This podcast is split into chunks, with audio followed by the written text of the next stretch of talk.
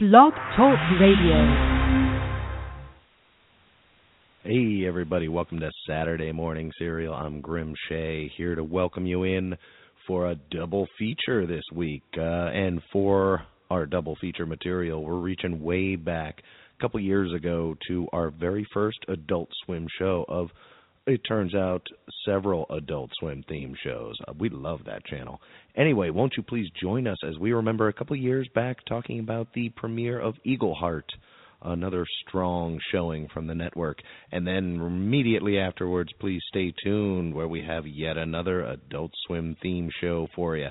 So kick back, relax, and don't get too hopped up on sugar because we got a long one here. And let's go.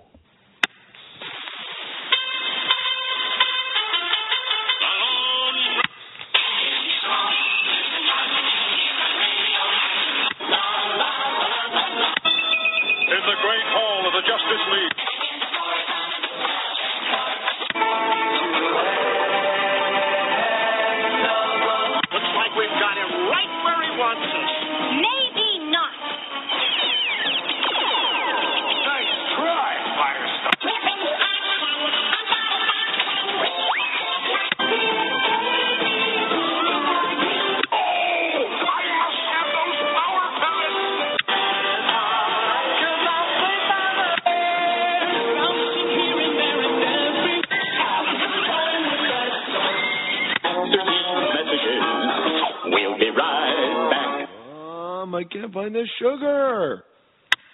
Hey everybody, thanks for joining us, Saturday Morning Serial. Thanks to Maddie P. As always, I am your host, Grim Shea. Joining me, Marky E. Say hi to the people, Marky. Hello, y'all. Today, since we've already covered Serial, I thought we'd talk a little bit more about cartoons, specifically Adult Swim on the Cartoon Network. Mark, are you familiar with this thing? Yes, this Adult Swim. I've been made aware of such a thing. All right. And most likely our viewers are too, but just in case, let me tell you, listeners, viewers, whatever you might be, Adult Swim is a little subset from the Turner-owned Cartoon Network. Mm-hmm. Many years ago, after that went on the air, and they were broadcasting, old classic cartoons 24 hours a day. Yep. God bless basic cable. There were some interns who worked there who had access to this giant library of all the cartoons that Turner owns. Like Hanna Barbera kind of stuff. Like Hanna Barbera is a big stable, and a lot of people think Hanna Barbera is just Jetsons and Scooby Doo, Flintstones, and that's it. But they were literally dozens of other cartoons. They were like Droopy Dog, and that would come out. All those other characters. No, and those are just the successful ones. There were plenty of other ones that never made it. Johnny Quest. Johnny Quest. Well, I would even argue that's pretty successful. That's very compared successful. To you're right. The very first one they did, and this was just interns messing around with stock footage, and they started dubbing over some of the words to try and make fun. Like, I think they were just killing time, basically. Mm-hmm. But they ended up getting some funny results, and they went to the higher ups, and they said, you know what? Maybe we shouldn't be broadcasting cartoons all night long. Maybe we can do something with a more adult theme in mind. Right. And they got the green light at some point. They said, sure, since this is all free cartoon footage that we own anyway, and you don't mind hanging out all night and dubbing it, go for it. And bang, Adult Swim was born with the very first one, I believe, was the Sealab 2021. Now, was that actual like an animation thing? That was an actual animation thing, and the original stuff was all animation from Sealab 2020, which was a real show, like back in the 60s or 70s. It was kind of a Johnny Quest kind of looking in the character designs, yep. Heavy on the science, and actually rather boring as well. I've seen some of them. So when does this get into the Adult Swim kind of... Well, this was how they sold it. This is the beginnings of that. They said, you know what, Sealab 2020 show about a bunch of undersea explorers or scientists who lived in isolation in a little laboratory at the bottom of the ocean. And they said, well, you know what happens after they're down there for a year and everyone kind of loses their mind? So they start taking clips of the show, dubbing in new dialogue, and making them just do and say crazy things like they'd all gone nuts. And cabin fever. Yeah, absolutely. And so Sealab 2021 was born, and it was big enough and popular enough, and they were smart enough to keep it short, like 10, 11-minute episodes for the viewer less inclined to pay attention, like myself. I'm the same way. Mm-hmm. Can I just give them a little bit of credit, too, because, I mean, I know that this is going to lead into some of their more live-action stuff, like their Eagleheart or give them some of the other shows.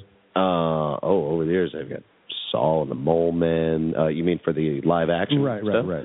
Oh, yeah, they've got NTSF, SUV. They picked up Children's Hospital. That's a big one. They also, they don't get enough credit for this, but they're the ones that kept Family Guy alive. Of course they did. They bought it from Fox after it was... and they sold it back to him at a huge... I hope they made a lot of money. I'm not quite sure how much. I assume they did make something. But, yeah, they were the ones who first started airing more, or making new. Right. They kept it alive when Fox had written it off. I think they tried to do the same thing for home movies. Never got any more made, but it was a place for people to watch it. A lot of stuff that was considered sort of animated cult stuff, because the 90s saw, after The Simpsons, this glut of primetime animation. And a lot of it just didn't go as far as anyone wanted. But Adult Swim starting to get their legs underneath them, as it were, and they saw what was going on, and they tried to buy as many of the good cartoons just to keep them alive. So bless them for that. And I'm going to give them a little bit of credit here, because at least they thought ahead, because it was called Cartoon Network, right? And then now there's a Cartoon Network and there's an Adult Swim channel, correct? No, I believe Adult Swim is still on Cartoon Network. So it's still just a subset of that. Now, so at a certain point in time, does it just switch from Cartoon Network and it says, okay, now we're a whole new station? Yeah, I think it's 9:30 at night or something. I remember, not every night, but I think most nights. And then... by midnight, I think their Adult Swim is always running their reruns of old shows. So when things are considered to be on Adult Swim, is that more a thing of that's all the original programming of the Cartoon Network? And so if you say that something's on Cartoon Network, you're kind of saying that that's kind of a syndicated rerun kind of cartoon. Is that really what happens here? Well, no, I think Cartoon Network has their own original programming now as well. So it started out as just a dumping ground for old cartoons, but now I think they've put enough money into it, and it is two different things. You've got your Cartoon Network during the day, and then at night it switches to Adult Swim. So quite often I'll turn on my TV in the morning or the afternoon, and it's on Phineas and Ferb or something because it was on Adult Swim earlier. Nickelodeon did this, right? They used to do all their Nickelodeon, Can't Believe You Can't Do That on Television, Dennis the Menace and all that stuff.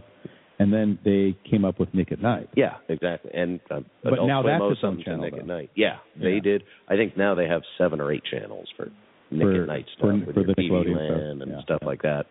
Yeah, but as far as I know, Cartoon Network still just hosts the actual cartoons and the and now all the original Adult Swim stuff. And speaking of which, we are lucky enough to talk to one of the stars of one of the new live action, well, not new, it's been around for a few seasons, but the live action show Eagleheart. We're going to talk to the lovely, oh my God, the lovely Maria Thayer. She is gorgeous. Oh, I'm so excited to do that. I don't like to be the guy that just automatically just kind of, whittles everything down to how good somebody looks. But she makes it easy. Oh, yeah. She is funny and gorgeous, and she seems so nice. And talented. My gosh. She must be the everything you've seen before. She's in all kinds of stuff. I mean, anyway, we're going to get to that, right? Yeah. In fact, let's take a quick break, and then let's talk to Maria Thayer. I'm really getting excited about this. Let's do this.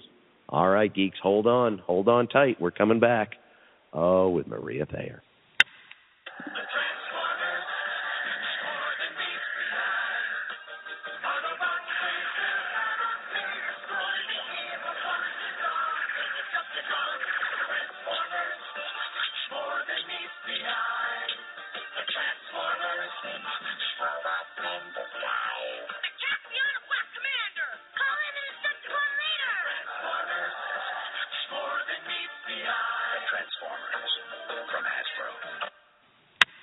All right, everybody, thank you for joining us.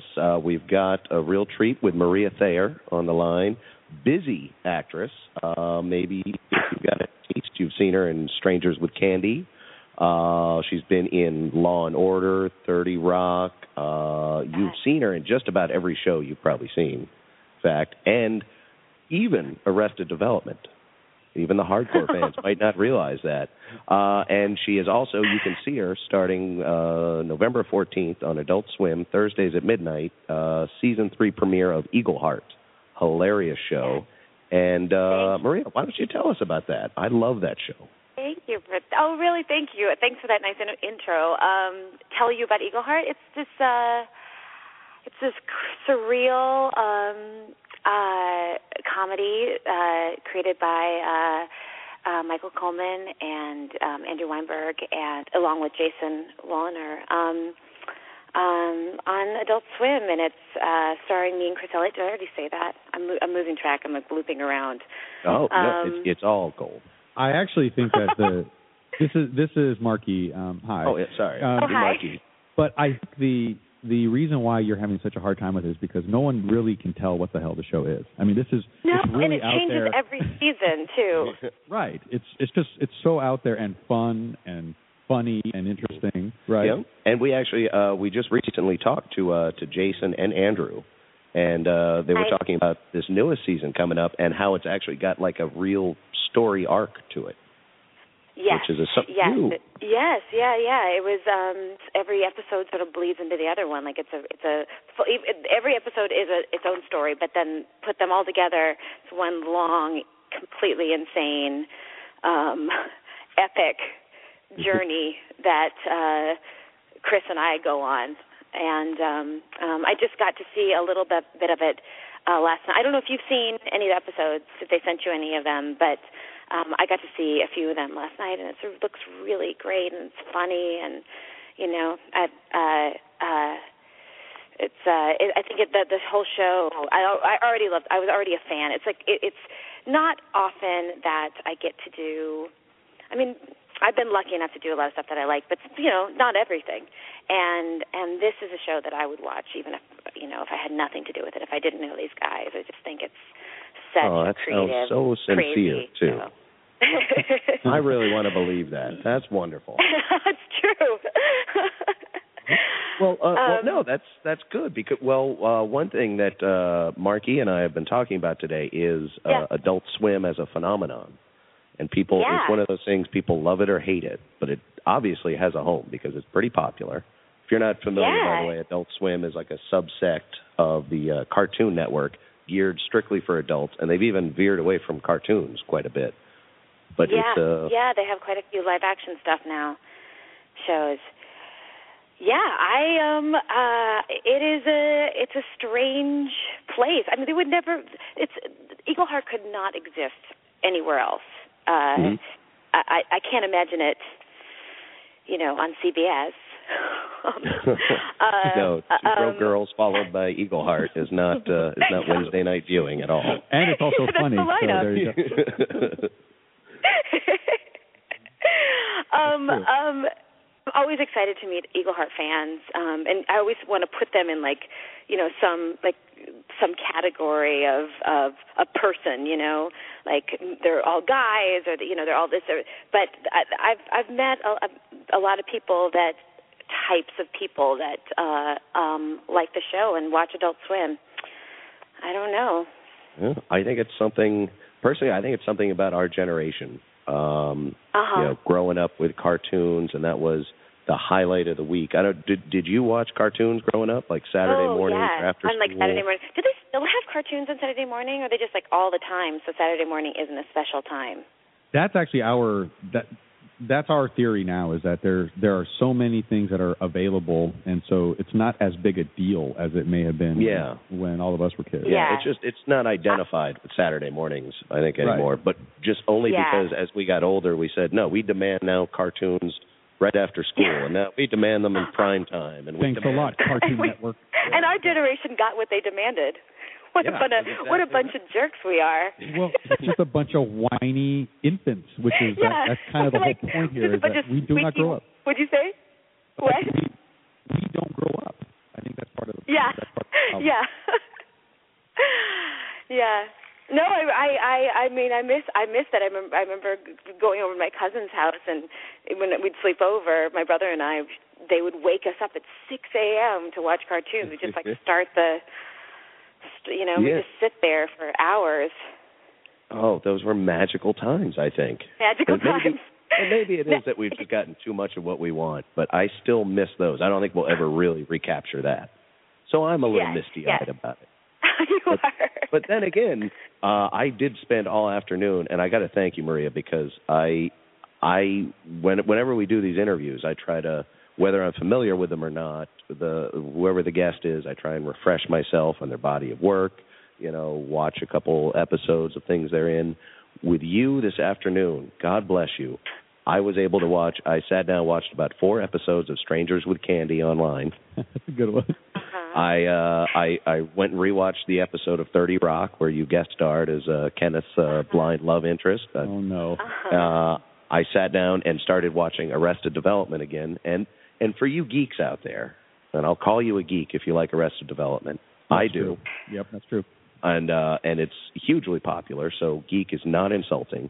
But Miss Thayer here plays Tracy Bluth in a very short little snippet on the new season of some like pre-taped flashback of the poor deceased mother of George Michael, actually in a very important part. I've got to hand it to you. I was pretty excited about that. That is something, even if it's just a few moments on screen, that has got to be a jewel in the crown. And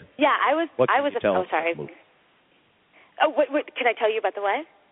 Now, there's all these rumors about the movie, and I could see a nice extended flashback or something, which would involve Tracy finally getting her on screen time. Tell me, they've got to be talking to you. From your lips. I don't know anything about it. I was really excited to get the part. You know, I didn't, they called me, and I didn't, when they call you, you don't know what part you're playing. I don't even know if I knew they don't send you anything. They don't know what part you're playing. You know, I'd never auditioned for them before, and so I came to set, and they told me who I was playing, and I was so excited because I was a huge fan. And so it was like I knew who that was. I knew who Tracy Bluth was. I'd watched all the seasons. I'd wondered about who she was, so it was really fun to do that. Oh, I'm not going to say I'm jealous because I personally didn't audition for it. But I think that is so awesome. I mean, if there is going to be one cameo that you can be known for, that's got to be one of the big ones, at least in my book. Yeah. I'm a huge fan. Yeah. Well, thanks. I'm a huge fan of that show. Cool. Well, and I would have to add to that is that if you looked at all the different shows and the cast of characters, who you played, but also who you played with as well. You know, so. All these guys with Strangers with Candy. There's Stephen Colbert. There's Sedaris' sister. Yeah, Amy Sedaris. Amy Sedaris. And Paul Dinello. Paul did a lot of stuff too. And then the first time that I can that I saw you was in a movie called Accepted. Do you remember doing that one?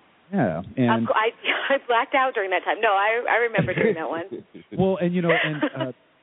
If you were to go back and watch that again, look at the cast, the up-and-coming people that you kind of started with there. Can you kind of take us through that experience working with you've got what, Justin Long, Jonah Hill, was it Blake Lively? Blake Lively. It was. I think it was Jonah's second movie. I think he had done a little part in I Heart Huckabees, and I think he had gotten that sort of because he knew he was friends with somebody's what'd you say? He was friends. Yeah, with, maybe she was just like he just sort of lucked into it, and then he was so funny, and I remember just feeling like he was so unafraid. Like I'd done Strangers with Candy, you know, I'd gone to school for acting, and I was so you know, it's just like nervous and wanted to do a good job, and he would just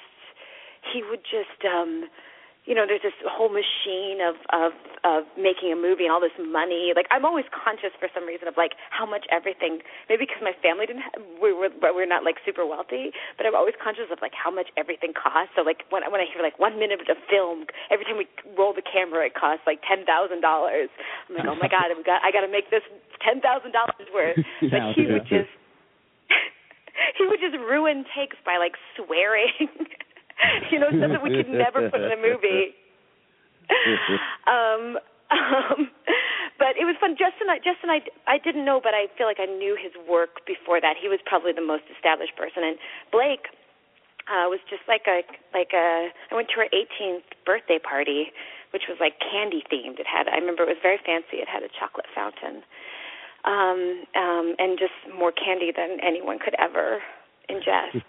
But sounds really hot, by the way. Yes, I got some images on Google right now. What'd you say? Well, we'll have to look for some images on Google of this mythical candy party. That, this 18-year-old. I'm very sorry I missed. Oh my God. Yeah. Do you still stay in touch with them? I mean, I'm not saying that everyone becomes a pen pal the minute they work together on a movie, but these people are all like on their way up, and they're still, you could argue they're still on their way up. But do you ever hear from them now, or do they feel like they're in another strata? No, I haven't. I see Justin more than anybody, probably. And I did other stuff with Jonah after that. I think we were in Hawaii together for Getting Sarah Marshall,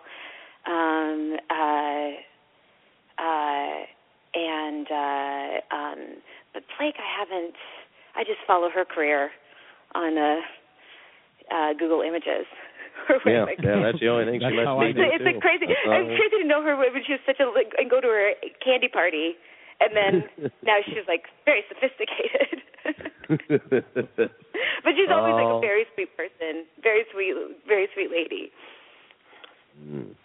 Well, I'll be the judge of that when I finally force my way into her house. Oh, my God.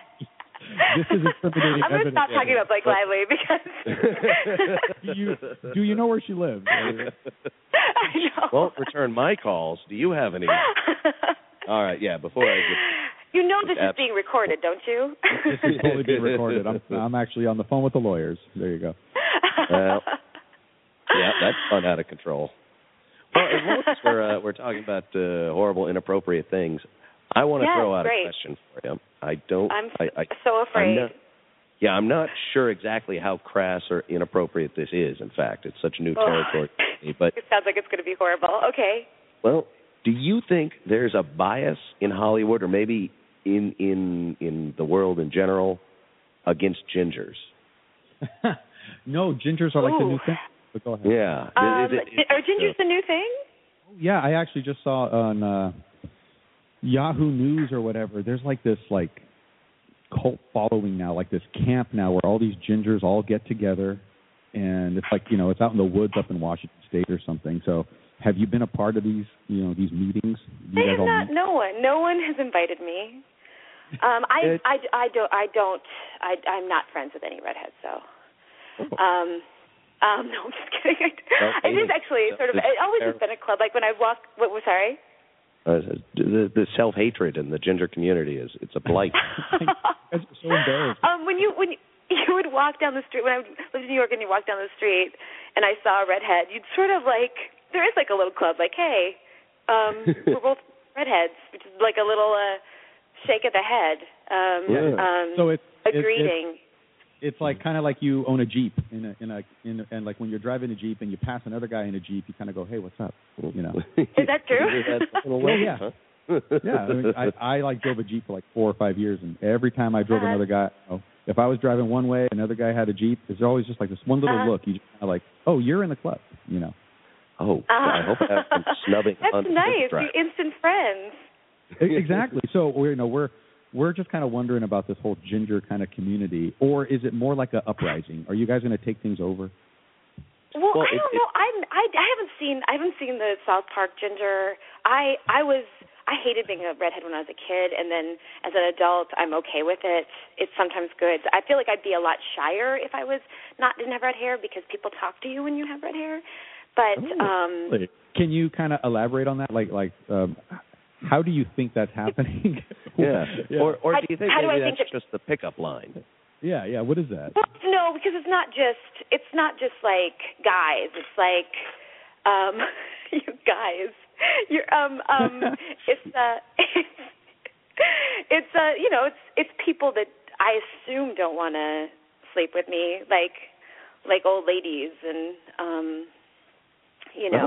just like people say like, oh, you're my uncle had red hair, or my, it's just like, oh, something, I don't know. It's just, I guess it's just something to talk to. It's like something immediate. I always have, what is that thing called? Like when you put something on your outfit so people will always have something to talk about with you, like a little statement piece or something, like a pin or something crazy. Like flair?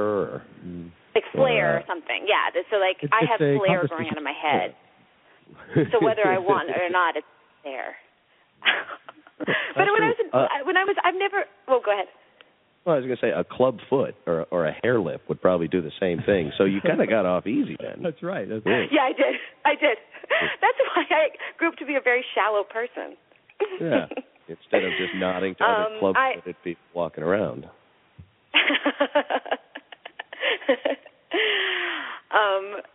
But I need to check out this. Was that part of your research, or did you hear about this for this interview, or did you hear about it earlier? Well, no, I swear I keep reading articles. They're all from the BBC, though. I think over in England, Scotland, and stuff, there is maybe it's just because there's such little diversity. Right, well, there's a theory that within our lifetimes, basically, well, our next generation, right? Our kids, within their lifetimes, there will be no more redheads. Like you guys are. Yeah, I've heard that too. I hadn't heard about that. It feels like as a redhead, you should marry another redhead just to. Yeah, you guys got to keep it going. Well, because now we're starting to cross lines. The thing is now, redhead women are beautiful. You have the red hair. Usually you have some big blue or green eyes. You have the freckles all over. You're light-skinned. So it's beautiful, and I encourage it completely. However, redhead guys, they're the total opposite. They're freaky, kind of weird. A lot of them have, like, the red eyes. So, no, I don't see you. Red eyes? I don't think that's going to work out. I'm actually kind of thinking of that little redhead guy that's on Christmas Story. I always think of that guy. He's like the typical redheaded guy in my mind. Oh yeah. I thought maybe you were confusing him with albinos. No, they have white eyes, don't they? What? Oh. But no. Okay, so look, there is a really. No, I know what you mean. I know what you mean. Eric Stoltz. I feel like guys have Eric Stoltz for like hot redheads. Oh. Yeah, he's a good-looking guy. There you go, Rocky Dennis. Rocky Dennis is not a good-looking. Wow. That wasn't his cutest moment. But it showed his dedication. Go right out there. Yeah. God bless. Real method actor. Very brave. There. Way to go. Wow. Okay. Oh. Anyway. Yeah. Yeah. Well, the point I was making is apparently there's a real bullying problem over in the UK. I'll tell you when the only time I've been bullied I don't know what it was, bullied as an adult, was in the UK. But as a little kid, I was walking down the street, and he was like, ginger, to me. And he must have been like, I couldn't believe what was happening. It was just him and me walking down the street. It wasn't even like a group of people. I mean, a group of like kids or anything. He just took it upon himself to harass me. An adult. That's what I'm talking about. It's apparently in the UK at least. It's dangerous to be a ginger. I think you should have just did you kick his ass? No, I didn't. I did the same thing that I did when I was a kid, which is I pretended I didn't hear him. Yeah. That's awesome. Oh, that makes me a little sad, but well, I have to say, I've got nothing against gingers. I love redheads, and I had a crush on you from Strangers with Candy onward. Oh. So if I saw you on the street, I wouldn't scream ginger. I'd probably scream something. Oh, good. You beat that kid up, right? Oh, I would chase him around a block and throw him under a lorry, whatever they got out there. All right. Well, we should probably start wrapping this up. I feel like we've taken your whole day. But I do want to mention that when we talked to Jason Moliner and Andrew Weinberg the other day, we tried to convince them that there's actually a bitter rivalry between Eagleheart and NTSF SUV, whatever, the Paul Scheer show. Yes. First of all, is there any truth in that rumor? And second, have you heard that rumor come back to you yet? Is it taken root? Are you the ones that made up that rumor? Well, we like to think we reported on the rumor if it's taken off. Or do you have anything bad to say about them? That's actually what we're trying to... We'll give you a platform here if you just want to tear in about that show or about Paul or... it's going to be real boring. I don't have anything bad to say about them. Really nice people. I wish that there was more crossover. I think Brett was on the show this past season on NTSF. I do wish I could. I do wish that I could say their name one time correctly. That's true. Well, they dare us not to, so I'm not going to. That's their own fault. Yeah, damn it. Oh, yeah. It's not easy and quick and fun like Eagleheart. So secretly we're on your side. So you're trying to make a rivalry. Well, I'm just reporting the facts as I wrote them down earlier. Where did you get these facts, though? That you got them from? I don't have time to research everything I make up. Lots of stuff to do. So if you're not going to help us get this fire burning, we'll just lie and say you did. Yeah. Yeah. Okay. Edit this out. Yeah, we've got to get Paul Scheer on this. Edit something together. I probably said something bad about somebody. I know. You could attach Paul Scheer's name to it. I like it. Just got you saying Paul Scheer. All right. I think we've got everything we need. We got it here. We can Twitter more and even maybe a ransom note if we need to. All right. Well, thank you so much, Maria. All right. Thank you. Nice to meet you guys. And thank you for taking time out of your day and also giving me an excuse to watch my whole afternoon on Netflix with Strangers with Candy. Oh, I'm glad. Arrested Development. Eagleheart. That's a good movie. I've been lucky to be on some great shows. It really, those are the good ones too. So I'm glad you enjoyed. You're Tracy fucking Bluth. So rock on. Never forget it. Yeah, hold your red. After that, I kept seeing Michael Cera just different places like out, and I always felt instantly so old because I played his mom at a younger version. We were like hanging out with groups of people and felt like I don't know. I felt strange about it. Well, yeah, he's going to look 12 forever though. That's not entirely your fault. I think a lot of women could go up and want to hold him like a baby anyway. Or Michael Cera. All right. Thank you so much, Maria. All right, everybody, catch Maria on Eagleheart, November 14th, Thursdays at midnight, Season 3, Adult Swim. Look it up if you haven't seen it. I'll be watching. Oh, I know I'll be watching. 2 straight weeks. Thank you again, Maria. All right. Thanks, Maria. We'll talk to you later. Bye. Gotcha. Bye. Don't be scared. I'm the super monster with the super sweet new cereal, Count Chocula.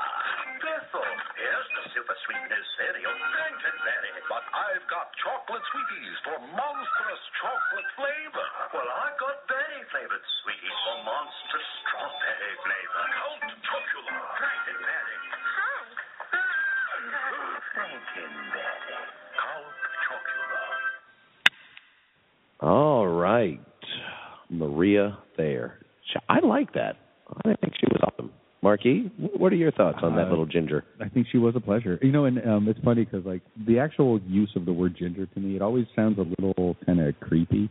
You know, it always sounds like you're kind of, you know, but it's not. You know, be like, oh, hey, you're a... You know, well, you know, history will decide. I mean, we'll see if, you know, our grandkids aren't, you know, like rolling their eyes and trying to hide the hole in the ground every time we say, oh, look at that ginger over there. Yeah, maybe. Hanging out with an Oriental. A Chinaman. Yeah, I mean, we'll see. Right now, it seems fun. We can just throw the word ginger around. I don't know, 15 years ago, no one ever really, I don't know if the word, well, Gilligan, I assume it did mean it, but I didn't know. It was, I mean, I always thought that it was associated with hot girl because of Gilligan's Island, right? Because it was ginger and then Marianne. Is that where the term comes from? I don't know. I think it's because it's ginger color. You know. Yeah, that was what I thought. I think it was, you know, but within the last decade, I heard the use of ginger meaning like redhead for the first time. I don't know how long it's been around. I'm assuming it's been around forever, but I'm saying that the actual, the what's going on in like my mind is ginger is sexy, glamorous woman. Well, I'll tell you what, Maria Thayer fits that bill. I know, and you know what I actually meant to actually talk to ask her about was she also does something that is really, really rare with the female species, and that's, I mean, I'm not even talking about the whole ginger part, but she does the little butt chin thing, the little dimple on the chin. Yeah, the cleft chin. Yeah, no, I don't think she does it. Well, no, that is the term, I think. Yeah, she has it, yeah. And oh, she's still. I mean, she's gorgeous.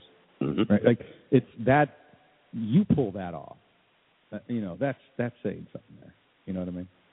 Yeah. Well, she is. I think as the psychotic person might say, very symmetrical in the face. I think she's just gorgeous and just really great to talk to. Oh, I did kind of screw something up though. Jonah Hill, he is friends with Schwartzman, and I know that there is a connection between all of this.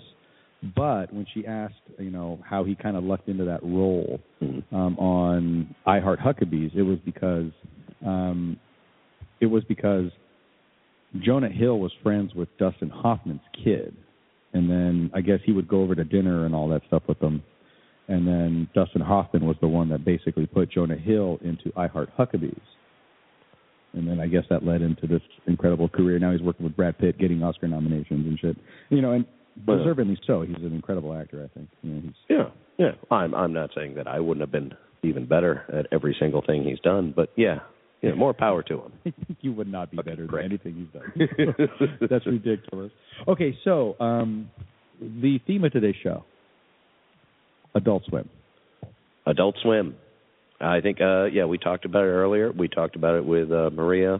I want to go back to the idea that it's a love it or hate it thing. Not a lot of people in between. I know you're not a big Adult Swim fan. But I think that you don't dismiss all the shows. You don't say, well, that doesn't make sense. I don't think it's very funny. I like what it stands for. And it's over in 10 minutes. I do like what it stands for. Yeah, you and know, like I'm glad that it's here. You know, and when I get a chance to, well, let me just kind of make a quick little note about this is that I actually just recently even got the connection with the terminology of Adult Swim. Let me explain. Yes, please do. Okay. I was in a hotel, and I travel a lot for my grown-up job. It's a lot of hotels and such. And so, you know, I finally kind of figured out that when you say Adult Swim, what that means is kids out of the pool, adults in the pool. Yep. Yeah. And so, you know, I never really thought of that. That never really came to mind. So even years ago, when Cartoon Network started their nightly programming as Adult Swim, which is how I believe it all kind of started, they started calling it that, and I just, you know, I really did not know that it has an actual root meaning. You know? Yeah, yeah. I didn't know that. Yeah, I think, I'm not trying to brag, but yeah, I think I got it much earlier on than you, apparently. But I got it like last Tuesday, basically, is what it was. Yeah. Well, I think what I associated it with was more maybe I just wasn't hanging out at the pools as much, but roller skating rink. Oh, right? Everybody clear the floor! It's adults only. You know, so that you know back when roller skating was hip, you could get out there and do your fancy moves, and you weren't gonna roundhouse a 6-year-old who kept falling down. As you were doing your You can dance. Yeah. You can I'm doing some gyrations right now. You guys can't. There's a whole dance that goes along with it that only I was subjected to. Sorry, guys. Sorry, everybody. The spirit of my bad dancing hopefully reaches you all. Yeah. So but you're right. Yeah, that's yeah. It starts with the terminology, and that's what they're trying to get out there and say. And well, we talked about the history of it earlier on at the beginning of the show. But to go back to it, yeah, it did come out of repurposing old, I think it was Hanna Barbera cartoons, and making them completely different. And it was something they knew they couldn't sell to kids. Yeah. And Cartoon Network wants to be on for 24 hours a day, but after 9 o'clock at night, you really shouldn't be showing kids cartoons. You know, like it, gives the kids a reason to, sneak downstairs or turn on their TV. Yeah. Parents just don't like it. So I said, all right, since we got this time, we got a bunch of extra footage and there and dub over it. We'll give them that little slot. And that's what it turned into over the years. Now there's less and less even cartoons. You've got, I don't think they do any repurposed footage or anything. It's all original stuff now. And we are the ones who made, we the viewers are the ones who made it happen. So clearly there's some cultural significance, some reason for it to keep going and to keep growing the way it is. And in no small part is it the creative talents of this generation, this who you keep saying we've got this fascination with not growing up. Yes, and I think you're accurate there, and I love discussing that. And these people made a living off of it. People like who you ask? Who's it? Well, people like say Jason Volliner. Jason Wolliner, well, I think I've met this guy before. You have. In fact, we taped an interview with him. As we mentioned with Maria Thayer earlier, he sat down with us a couple weeks ago, and we talked about Eagleheart premiere Thursday the 14th, which is probably in the past as you hear this, but that doesn't mean you have any excuse not to watch Eagleheart Thursdays at midnight, Adult Swim. All right, everybody. Thanks for joining us. I'm Grim Shea, joined as always by my co-producer, Marky E. Say hi, Marky E. Hello. And joining us today is Jason Volliner. He's a executive producer, writer, creator with Eagleheart, season premiere for season 3, November 14th on Adult Swim, Thursdays at midnight. And we've got a lot of questions for him. Jason, how are you today? Good. How are you guys doing? No, really good, really good. Thanks for asking. I know you don't have a whole lot of time, so we're going to try and tear through this. Before we get going, just to give people another clue who you are, Human Giant. Yes. Which MTV 6-7 years ago? Gosh, yeah, it was that show, I think it started in 2000, it ran in 2007, 2008, so what is it, 2013? Well, how many years is that? That's 5. That's about 5 years ago. Okay, good. That's why I was asking. Good. I wasn't going to figure that out. Like, it was a totally different world then, too. It was. It was pre-9/11, I think, wasn't it? Or it was pre-9/11, well, 2009. It was pre-post 9/11. We were still a little tender. Yeah. That's right. We were innocent people at the time. We were an innocent nation. We're still licking our wounds, I guess. And we needed a Human Giant. Yeah. And this was great because people, even if they don't remember, I admit I had to look it up on the old interweb myself just to refresh myself what it was. I remember the term. I said, oh, he was involved in that. And now I remember why it stuck in. Aziz Ansari, Rob Hubel, and Paul Scheer, all of whom I think from Human Giant onward up till a couple of years ago were some of the guys on TV at least once a week on some major show where you go, oh, where do I know that guy from? And now finally all of them getting their breaks. They were all doing various things on this show, Best Week Ever, on VH1. And then also we all were kind of in New York and kind of knew each other and just started working together and did that show. Yeah. And they're all doing great now. Everyone's doing well. Yeah, I think. Well, and you were like the... I think Paul might have died, actually. Oh, what's that? Oh, is there a bitter rivalry between you and Paul? I mean, I hope this isn't a sore subject, but Eagleheart and NTSF SUV, I hope I'm saying that right. That's a mouthful. Kind of similar. Very similar. I mean, honestly, no, there isn't at all. We're still like, he's one of my closest friends. But it was actually, we were in New York at Comic-Con and doing like a panel last week, I think, to promote Eagleheart. And someone in the audience, there was a Q&A, and someone asked if we were going to do a crossover, if we would ever do a crossover between our show and his. And you know, we said, oh, we're all friends. It just, you know, it hasn't come up yet, but it's something that could be a lot of fun. And then Paul was actually in the audience in the back, and he stood up and started screaming, when will it happen? And it was very funny. Oh, okay. I guess the fans have spoken. That's kind of lesson. So we get Paul Scheer on the phone later. He's going to confirm this is all amicable. Oh, you know what? If I were you, I wouldn't bring my name up to Paul. It's all right. You owe him money. That's what's going to say. No, it's really amicable. Yeah, we're all good friends. It's a very small world, but he's one of my oldest friends in show business. Oh, well, an industry known for long friendships.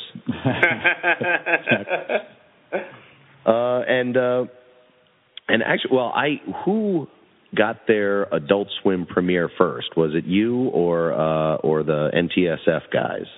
It was us. I remember because we were shooting our first season, and NTSF started as a fake trailer in the middle of the show Children's Hospital, and so I believe they shot that while we were shooting. I think we were in the middle of shooting our first season, so I think we were on the air first. Oh, that does make them smack of desperation. A rivalry, aren't you? What's that?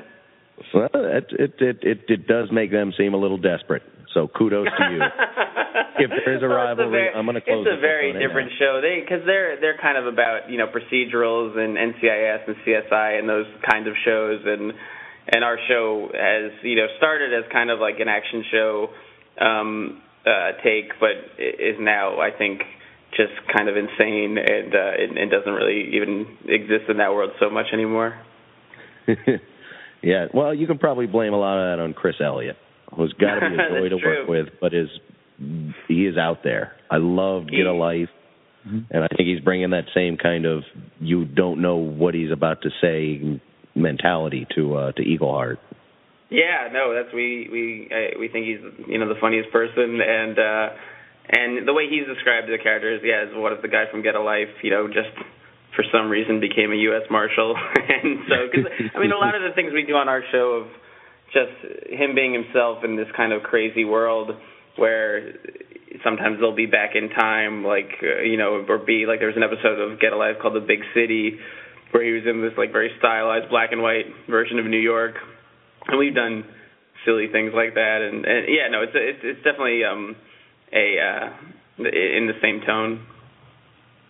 Well, oh, I know, maybe it's I don't know if it's like a conscious effort on you guys' part, but I noticed in the trailers for the third season, it's actually going to be a full story arc.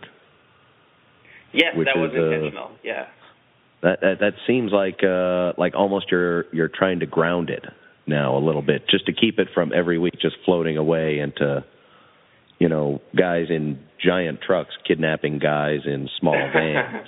Yeah, that was kind of that was the idea that we really got excited about this year, was to see if we could keep the show as crazy, but also put in this one long story that would not necessarily make you care about the way that, you know, you would care about to see what happens on, like, Breaking Bad or something, but would keep people interested week to week and allow us to do just weirder things with it, but also have it kind of wrapped up in this one big story.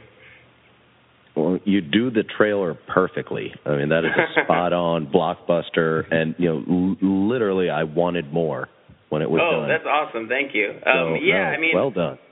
We tried to do it like the trailers that I like, where it looks like something you want to see more of, but you really can't tell what's going on, which, I mean, there's things that are implied, but you know, our favorite YouTube comments were like, "This looks great. I don't know what the hell this thing's about."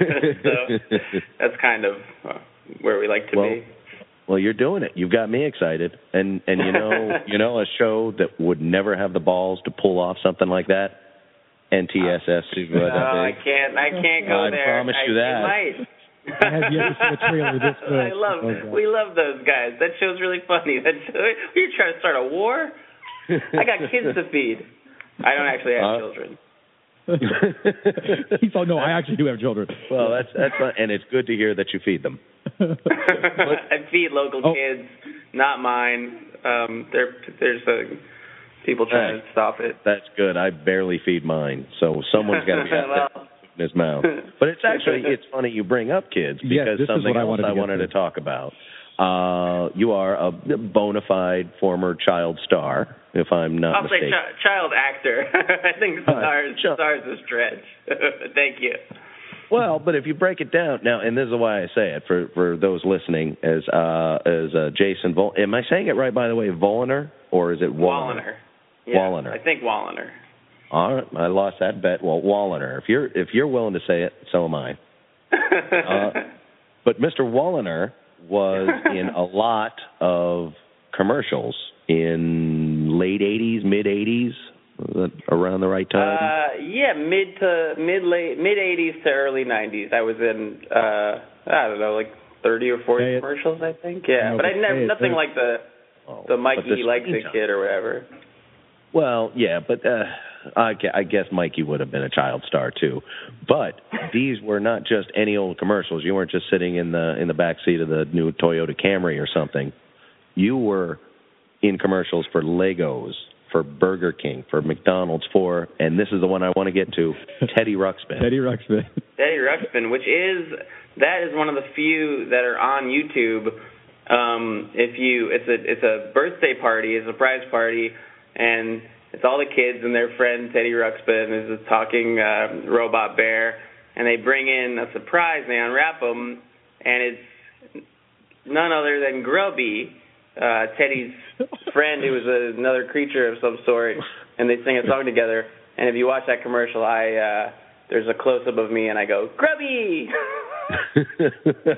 Immortal lines. You don't have to remind us. Oh, okay, well, actually, I was going to ask. I didn't know which commercial, but we are actually kind of into the old Saturday morning cartoons kind of revival, how it's going in entertainment today. Well, I think, Adult Swim arguably is a direct, result of us growing up with those. But going into that so much on the show, we did do an exhaustive YouTube search for old commercials that would have been airing, and I had one particular Teddy Ruxpin commercial in mind that we, I think, even used some audio from. But it was one, I think, where the kid, it's a show and tell, and the kid brings in Teddy Ruxpin, and the other kids are laughing at him because they say it's a teddy bear, and boom, right as he's about to go to school, he hits play. Well, you really do see it in his eyes. Yes, exactly. If Teddy Ruxpin had magically started talking there would have been blood on the chalkboard. But, yeah, I guess in my heart of hearts, I was hoping perhaps I was talking to that kid. No offense to you, sir. I'm so sorry to disappoint you. He was Grubby, not Teddy Ruxpin, apparently. Yeah. I was more of a Grubby man. Well, you know what, and you should thank your lucky stars that it wasn't one of those little Chucky dolls. What was the little? Oh, it was a My Buddy. Those things were a joke. Oh, those! Those were big, and Kid Sister. Yeah, that was a song that was sung quite a bit in my house growing up. Oh, yeah. Kid Sister. Yep, you got it. Now it's fine. Yeah. Perfect. Well, tell me, you were a kid, from what I understand, even on camera. But you must have watched cartoons growing up. I did watch a lot of cartoons. Yeah. What was it like being the kid and half the commercials that were on in between the breaks? That I can't imagine that experience. I don't remember it, actually. I don't remember it at all. Even your friends and stuff at school, they're were they kind of teasing you, laughing at you, nothing like that? What? I don't remember. I might have had a horrible childhood because I don't remember any of it. I might have blocked it out. I remember having a tape of commercials that had aired, but I don't remember ever seeing anything on TV. But I did watch a lot of TV and a lot of cartoons. Well, that's really weird. I've never thought of that before. Huh. That, like, something horrible might have happened to me that I'm trying not to remember. I don't think, a damaged child is going to be made to be excited about Grubby the way you clearly were. Maybe that's just... Yeah, but they could have been, prodding me with something. I really don't remember any of this. The only thing I remember some disappointments of... I was doing a commercial for... It was like Pop Rocks, I think. It was like a bunch of kids... and they're like, we need one kid to volunteer. And I raised my hand, and they're like, okay, you can go home. And they sent me home. And I remember driving home with, my dad. He's like, why'd you raise your hand? You just cost the family, their meals for a week. Way to go. Pop Rocks money. Oh. You could have been a pop rock star, and you blew it. I had Pop Rocks last week for the first time in my adult life, I think.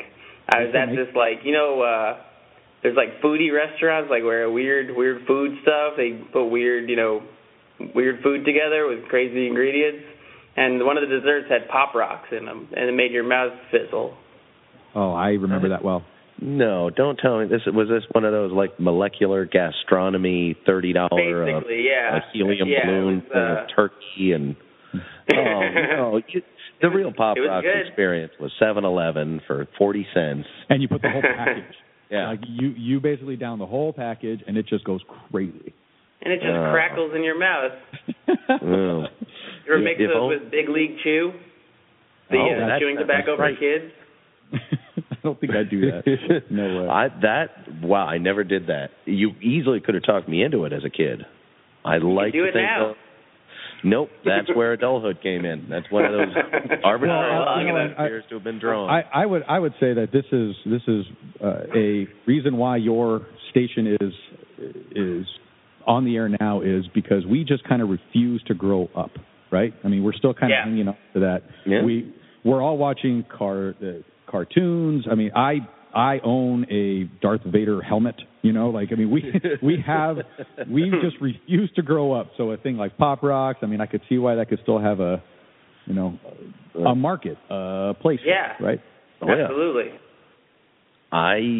I'm going to go ahead and come out and admit it. About 2 minutes after this interview is over, I'm getting in my car. I'm going to the liquor store. I'm buying some liquor, but just to cover the fact that there'll be 3 packets of. I'm probably going to go strawberry Pop Rocks. I doubt it. Gotta do it. Well, I hope they will. All right. Well, thank you for joining us, Jason. Let's again. Thanks so much for. Thanks for having me on. No, it's been a pleasure, and I just want to reiterate. I'm not disappointed that you weren't the kid I was thinking of. I don't want to ruin your day. I'm still proud of you being the Grubby Boy. The Grubby Boy is very ashamed right now. Oh, come on. No, don't do that. We are very excited about your show. I actually just saw it for the first time yesterday. Looking forward to catching on it. And it's when can we catch the show again? It's November 14th, if I'm not mistaken. Right? That's correct. At midnight for...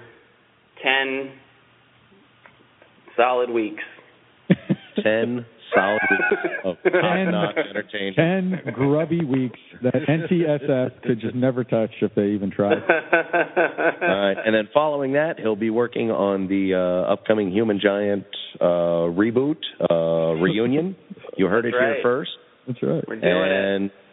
And good luck to you in your ongoing Twitter war with Paul Scheer. Thank you. I hate him. I hate him. There we go. That's the sound bite I wish him ill. For some reason we wanted. Is that what you people want? You want blood? Yep. Blood spilled? Yep. We're just vultures. And finally, you've laid down and died to us and allowed us to make up a rumor. With a little luck, this will be the first one that sticks. Yeah. Well, thank you for joining us. I know I'll be tuning in once again, Thursdays at midnight. So technically it's Friday morning, November 15th, I think, but don't let that throw you. That is true, but don't think about that. Yeah. Thanks again. Hurt my brain. Thanks, all right, thanks, Jason. Have a good one. Bye-bye. Bye-bye. All right, thanks for sticking with us. That was Jason Vollner. Wolliner. Don't make it worse. Jason Wolliner. That was a good time talking to him. Yeah. It's interesting. I like to get kind of the behind-the-scenes stuff out of... I mean, these Adult Swim shows make almost no sense. Just enough sense to be funny, right, in my opinion. I think that's kind of... So you always kind of wonder, like, you know, what's it like to sit down and talk with these guys? Surprisingly normal. Right. Well, I think the other kind of point here is that this is not a gossip rag, you know. We're here to kind of learn something. No, that's right. And, you know, we want to kind of, you know, take a peek behind the curtain and stuff. And we can tell that this show is going to be strange and different and weird because Jason is such. You know? I mean, let's just... Well, no, my point is he wasn't that. No, but I think there's a side to him. There's obviously a creative spark there. But, yeah, it's not like all of a sudden in the middle of a sentence he said, and look at my hanky or something weird like that you would see. But that's only because no one carries hankies. Yeah, and we tried to ignite the bitter rivalry, the feud between he and Paul Scheer. Start a rumor that they were at each other's throats. Their shows are too similar on the same network, and they came up from Human Giant together. We'll see if that sticks. Yeah. I've spreading the seed everywhere, and you know where else we do it? With our next interview. Who's this again? This is Andrew Weinberg. Oh, I like this guy. Yeah, we talked to him. He's he wrote for Conan O'Brien for many years, who is also a producer on Eagleheart. So he helped bring it to fruition. So we do ask him some important questions, like is Conan a dick? I assume he is. Well, we'll just wait and get the answers right now. Join us, won't you please, in our pre-taped interview with Andrew Weinberg. All right, everybody, thank you for joining us. And I am Grim Shea, joined as always by Marky E. Say hi again to the people, Mark. Hello again. And we are all joined by Andrew Weinberg, writer for Conan O'Brien for many years. I know that show. A lot of people do. Both shows, 4 or 5 shows he's got now. But I think let's ask Andrew about that before we get to talking about Eagleheart. Andrew, when did you start with Conan O'Brien? What time slot was he in? I started writing for that show in 2000 when he had the late night show, the 12:30 show on NBC. And I was there through the end of that show and through the entire 7-month run of The Tonight Show. Oh, ouch. We were actually going to save that question for later. What? No. Yeah, no. Okay. I mean, since he brought this up, can you tell us a little bit about how that whole situation went? I mean, that was some juicy stuff. Yeah, that was in the 9 years or 8 years that I worked at late night. The whole concept of job security had never crossed my mind. And then it didn't at The Tonight Show either. And then one day... that bomb kind of dropped. And I think it was only like a few weeks from the first mutterings to the show being over. Yeah. It was an interesting time. And yes, I had moved my family out here for the sole purpose of working on that show. Yeah, as did that's a huge geographical leap. It's not like you just went down the hall to a different studio at NBC in New York. This was a big thing for everyone involved. But but even like behind the scenes, were any of like you guys, the writers, maybe even the crew guys, saying, you know, maybe we should just keep quiet and move back to New York. Maybe we can just get our old gig going. Or was it, you know, from the get-go, a united front saying, no, we can't be treated like this? You mean like did Conan want his 12:30 show back, or did we all want to work on whatever show was then occupying that time? I was kind of thinking like Conan, if anybody was saying, you know, Conan, maybe we shouldn't make a big deal about this. You know, we had a good time at 12:30.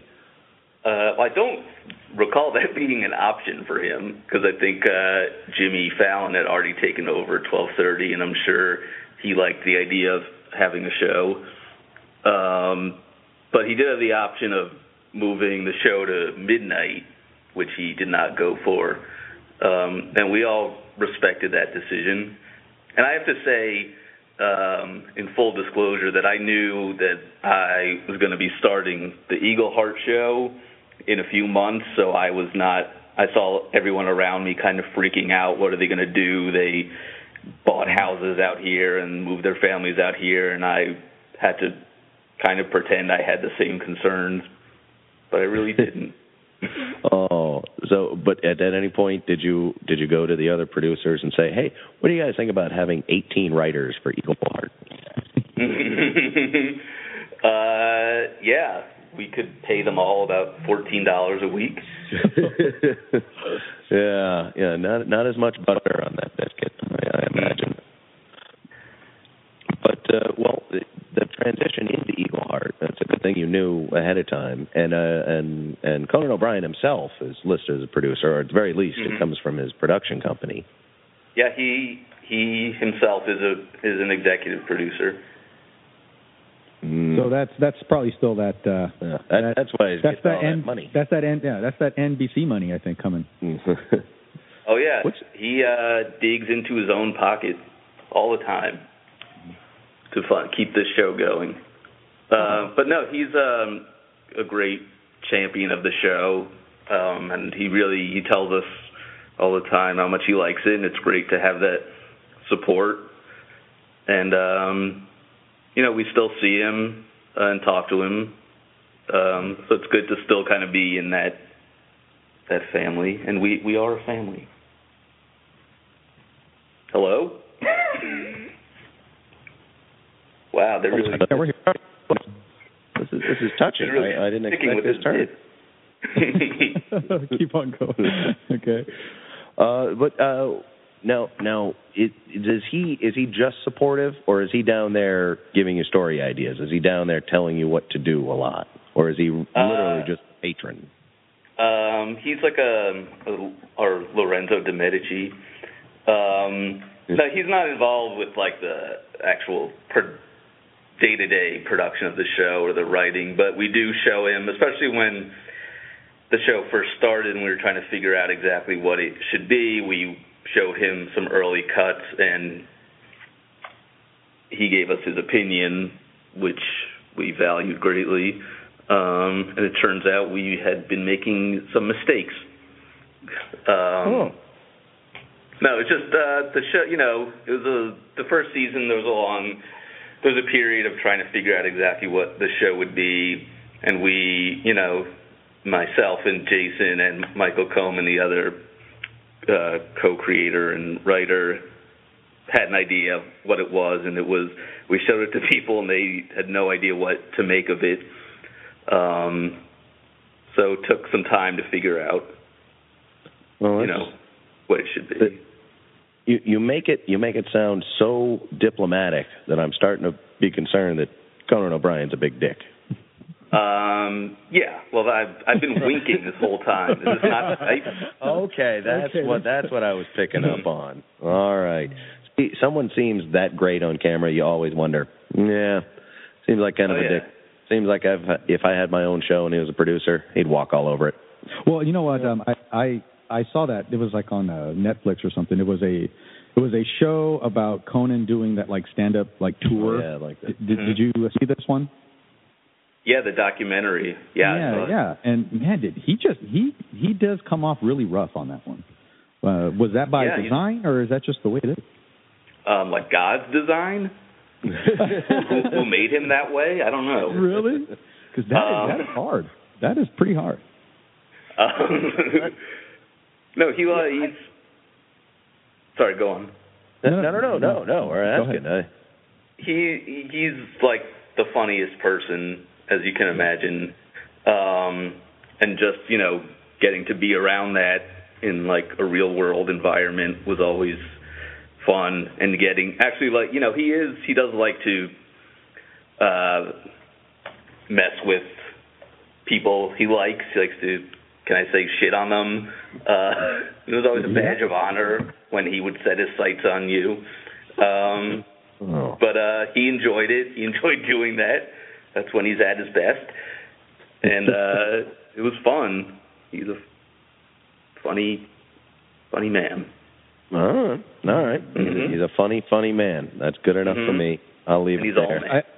I I have one more question about this late show thing. I'm always curious to know when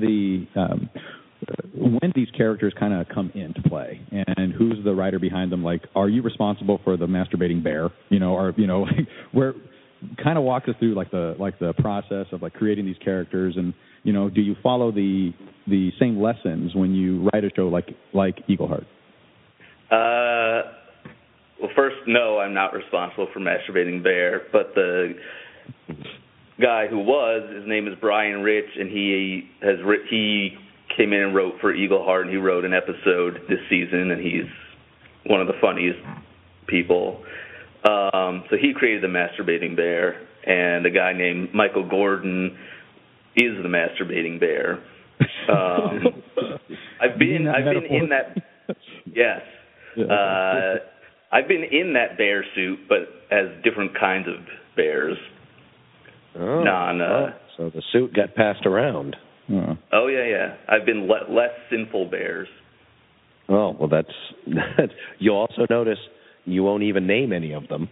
But we can't stop talking about the masturbating bear. Probably says something about us. Yeah. Yeah, sure. And that's the bear everyone wants to be. Yeah, deep down, I think it is. It is incredibly funny. Yeah. What characters can we, you know, point at and say, that one's Andrew's? I did a lot of, I'm trying to think what the setup was. It'd be like, Conan would say, like, that we have a lot of really smart comedy coming up and nothing just stupid and arbitrary. Isn't that right? And look, isn't that right? One of them was Cactus Chef playing "We Didn't Start the Fire" on the flute, and he cut to it. I remember that. Cactus. Yeah. Yep, that was mine, and I did a bunch of things to follow that template. There was a Fidel Castro rabbit DJ. There was a scuba diving Meatloaf in a wheelchair. There was a bowling ball with an Einstein wig. I forget what his third. They all had like three parts to them. These are all completely ridiculous, and I just want to know: is there like a process behind that, or does this just kind of come to you? I mean, I guess it sort of became like a formula. So there is a process. Just think of three unrelated descriptors or things and smush them together. But that was fun. I mean, those were always those kinds of really dumb, ridiculous things were always my favorite things to write. Well, then is there like a template? I mean, I know with season 3 coming out this Thursday at midnight, November 14th, that you're taking it into a kind of a different realm instead of these standalone or surreal or hyper real situations. Every episode, there's going to be a story arc. I'm guessing recurring characters on a large scale. Is that indicative of the evolution of the writing process for Eagleheart? Have you finally said, all right, enough playing with these descriptive dice? Let's bat down and get really surreal with it, or? Well, there is definitely the same level of stupid, craziness that hasn't abated, but we try to there's still plenty of that. There's still plenty of blood and exploding bodies, but yeah, we just thought that keeping what we liked about it and what we think people like about it, the like dumb concepts and craziness, and just adding a continuing story on top of that, we thought could make it more interesting and fun for us to write, because we never tried that before. Well, as a viewer, I will say that is what I like about it. I love the dumb setups, Chris Elliott being Chris Elliott, and I think you guys utilize him so well on that show. And of course, I love violence.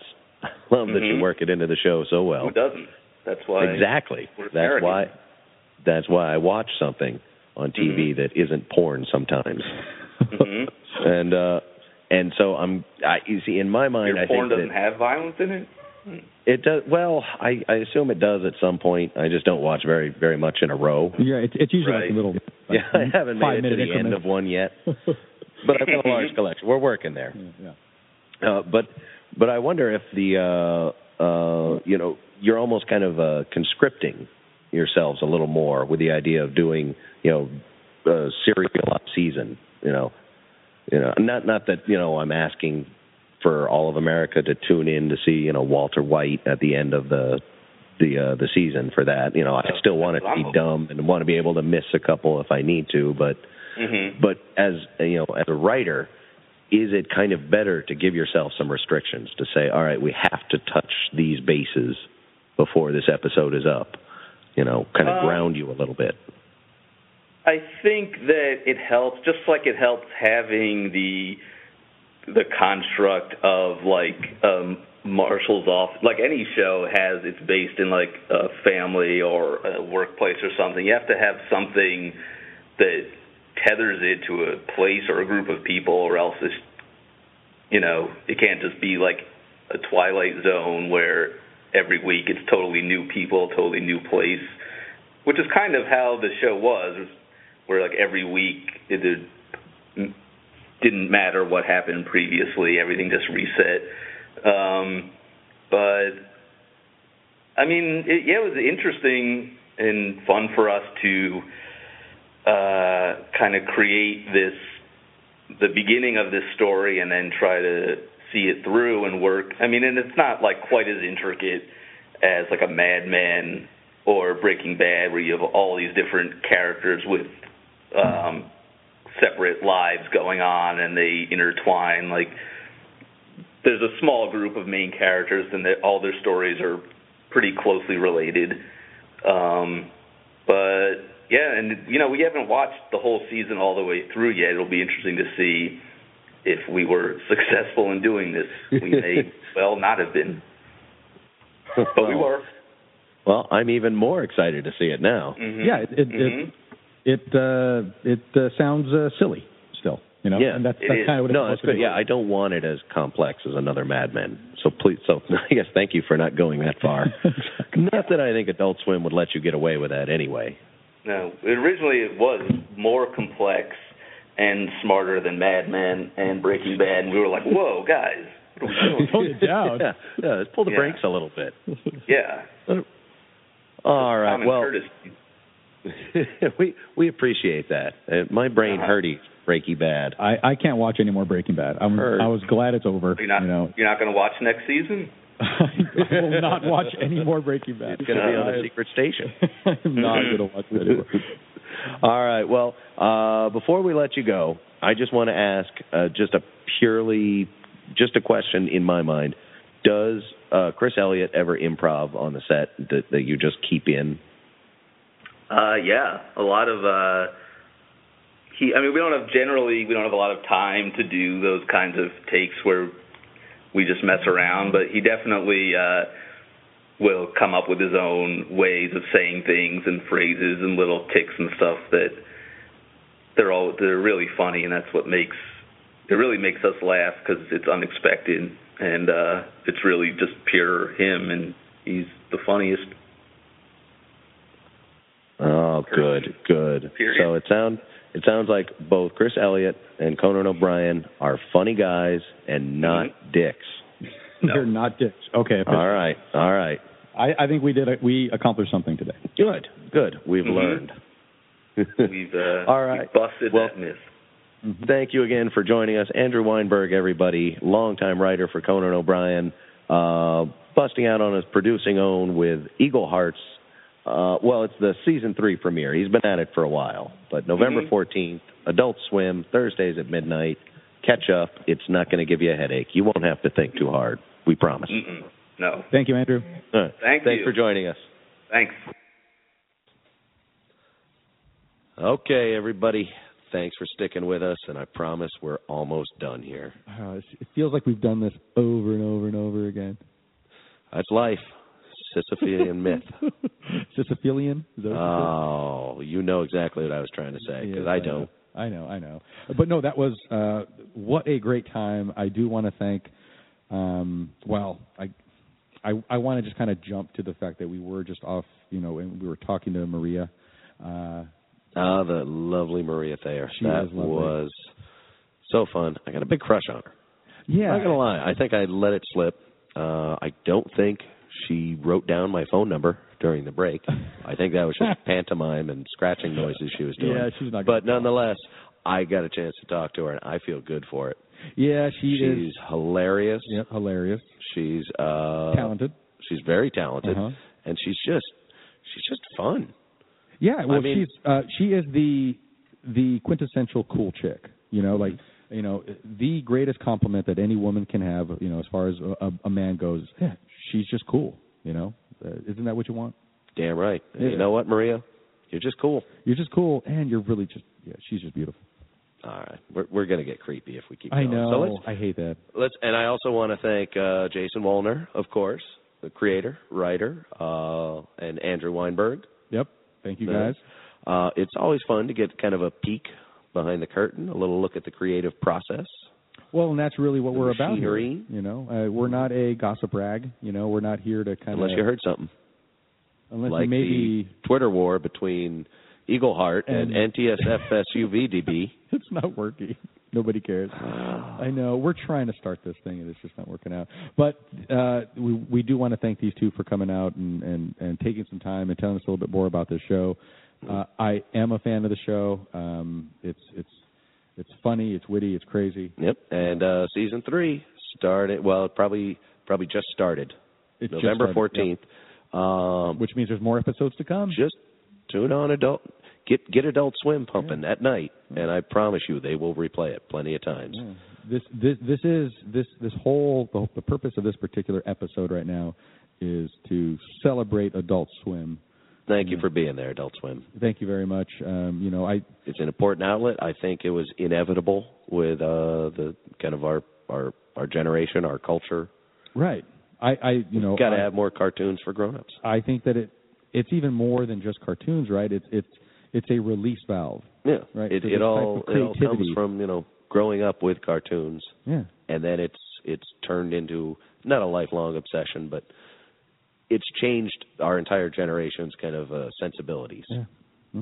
And we won't let it go. I don't care how much they beg. I will keep going on and on about it. But I'll stop for today. And why are you stopping? Oh, look around you, Mark. The light's coming in through the window. No. The cereal is all soggy and congealing. No, I should have finished. I'm changing the channel. All I can find is college football. Oh, no. It's not Notre Dame again. I do believe... we're looking at the end of Saturday morning this week. But you know what? You can meet us here at the couch next week. We've got a bowl of chocula. You bring out your kicks or whatever your mom lets you have.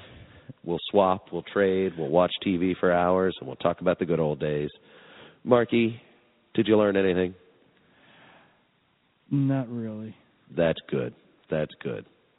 We didn't want to push the limit. It's a Saturday morning. I'm not learning shit. All right, everybody. We'll meet you on the couch next week. Have a good weekend.